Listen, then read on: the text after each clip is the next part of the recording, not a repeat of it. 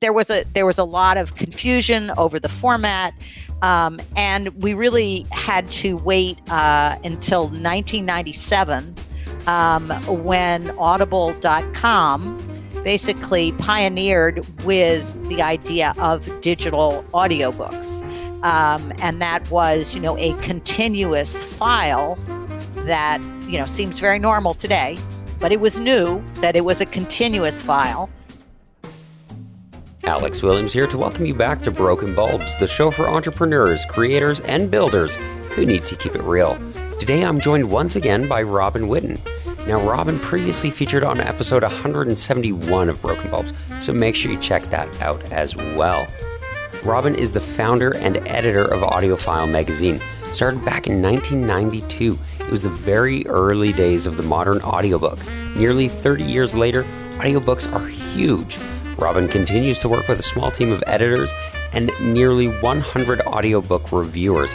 But today's story is about the transition from tape cassettes to digital. That's coming up after the break. Real quick before we get into today's show, we all know that I like having recurring guests, but I've also started having guests on a bonus podcast called Bright Bulbs.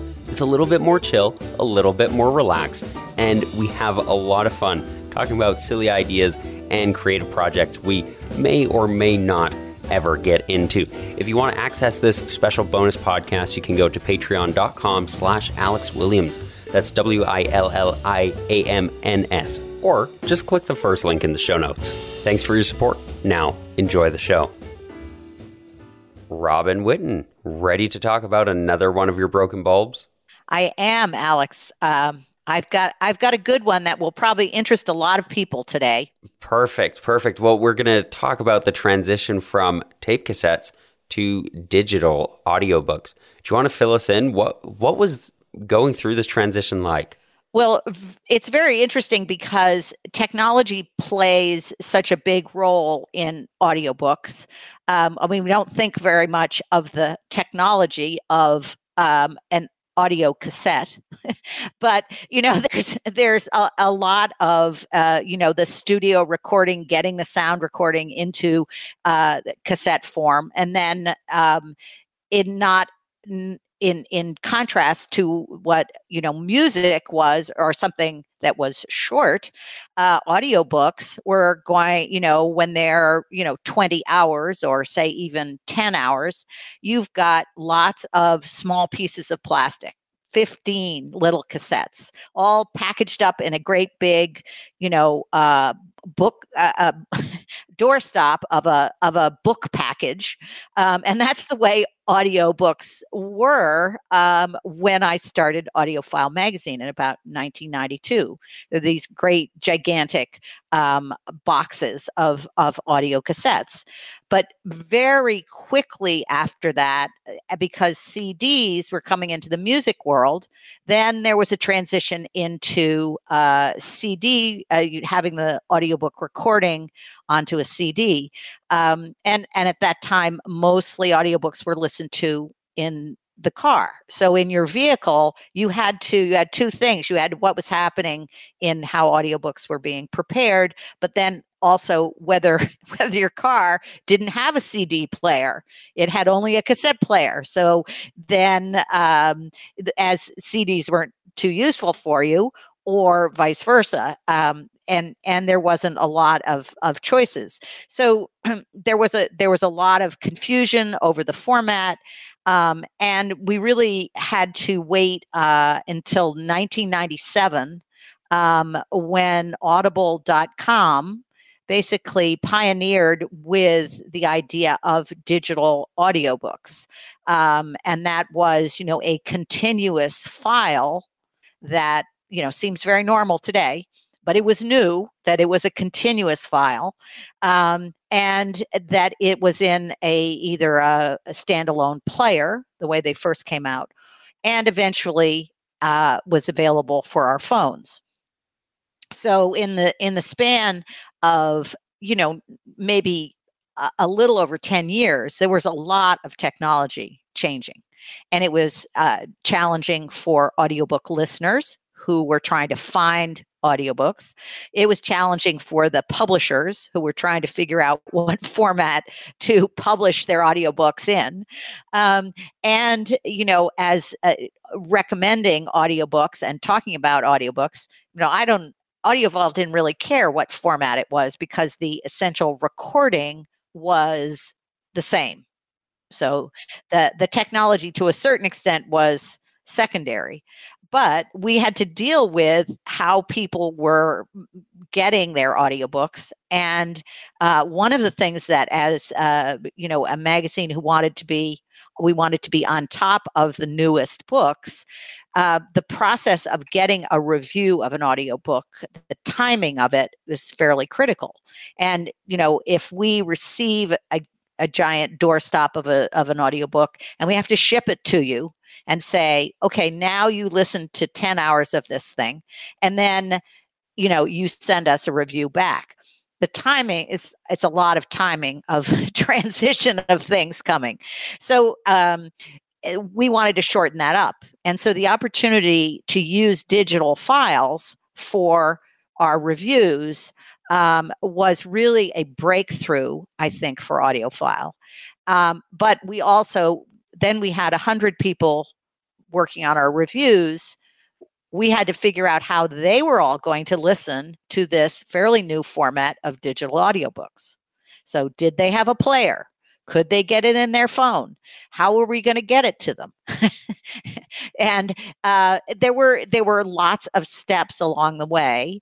Um, I think that we jumped on the idea of doing it without realizing that the publishers um, weren't actually able to send us digital files. Yeah, that, um, which was one of those things that just like, what? uh, what are we going to do now?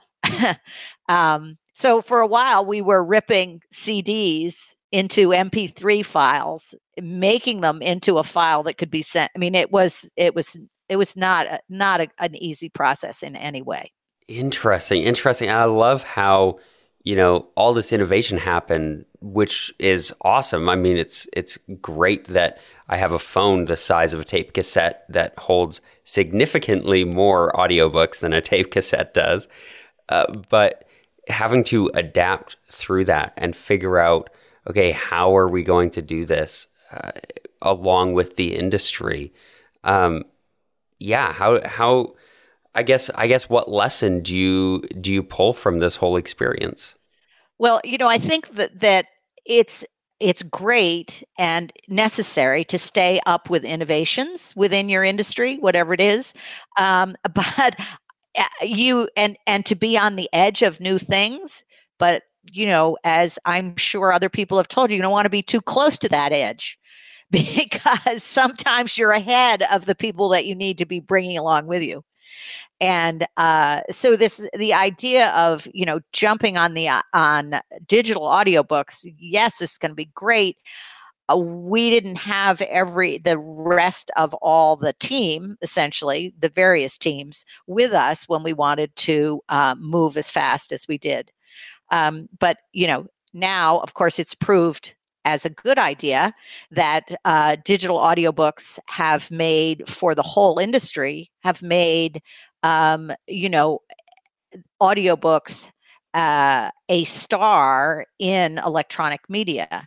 And, you know, while um, print publishers were struggling to adapt to ebooks and why you know that was audiobooks were already there they were already digital and then just in the last uh, year and 18 months libraries are closed bookstores are closed where are people going to get their audiobooks? Um, and having the availability of digital audiobooks in libraries through websites suddenly you know the has increased the availability for people to use audiobooks while they're at home and of course at the end of every episode i like to hear what's working for you now you've kept up with these innovations, and now you continue to run AudioFile Magazine. Why don't you tell us about that and where we can go to find you and the rest of your work? Well, yes, um, Alex, audiofilemagazine.com is our main website, which is available to any visitor. Um, you can find reviews and recommendations, articles um, about uh, narrators and authors in, in who work in audiobooks.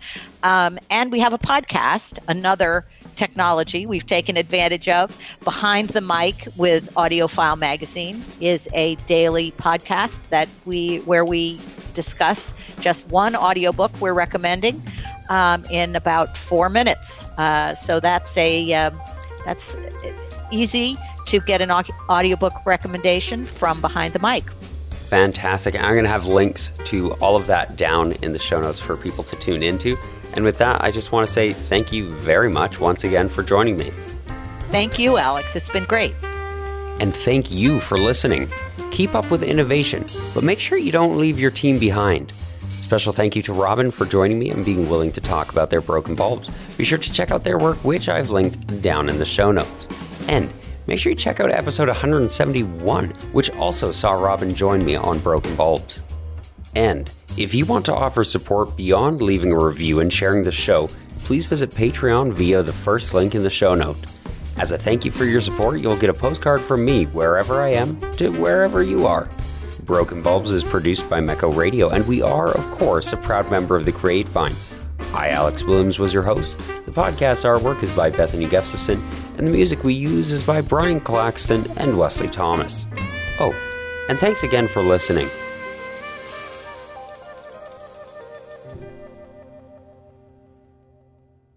Mecco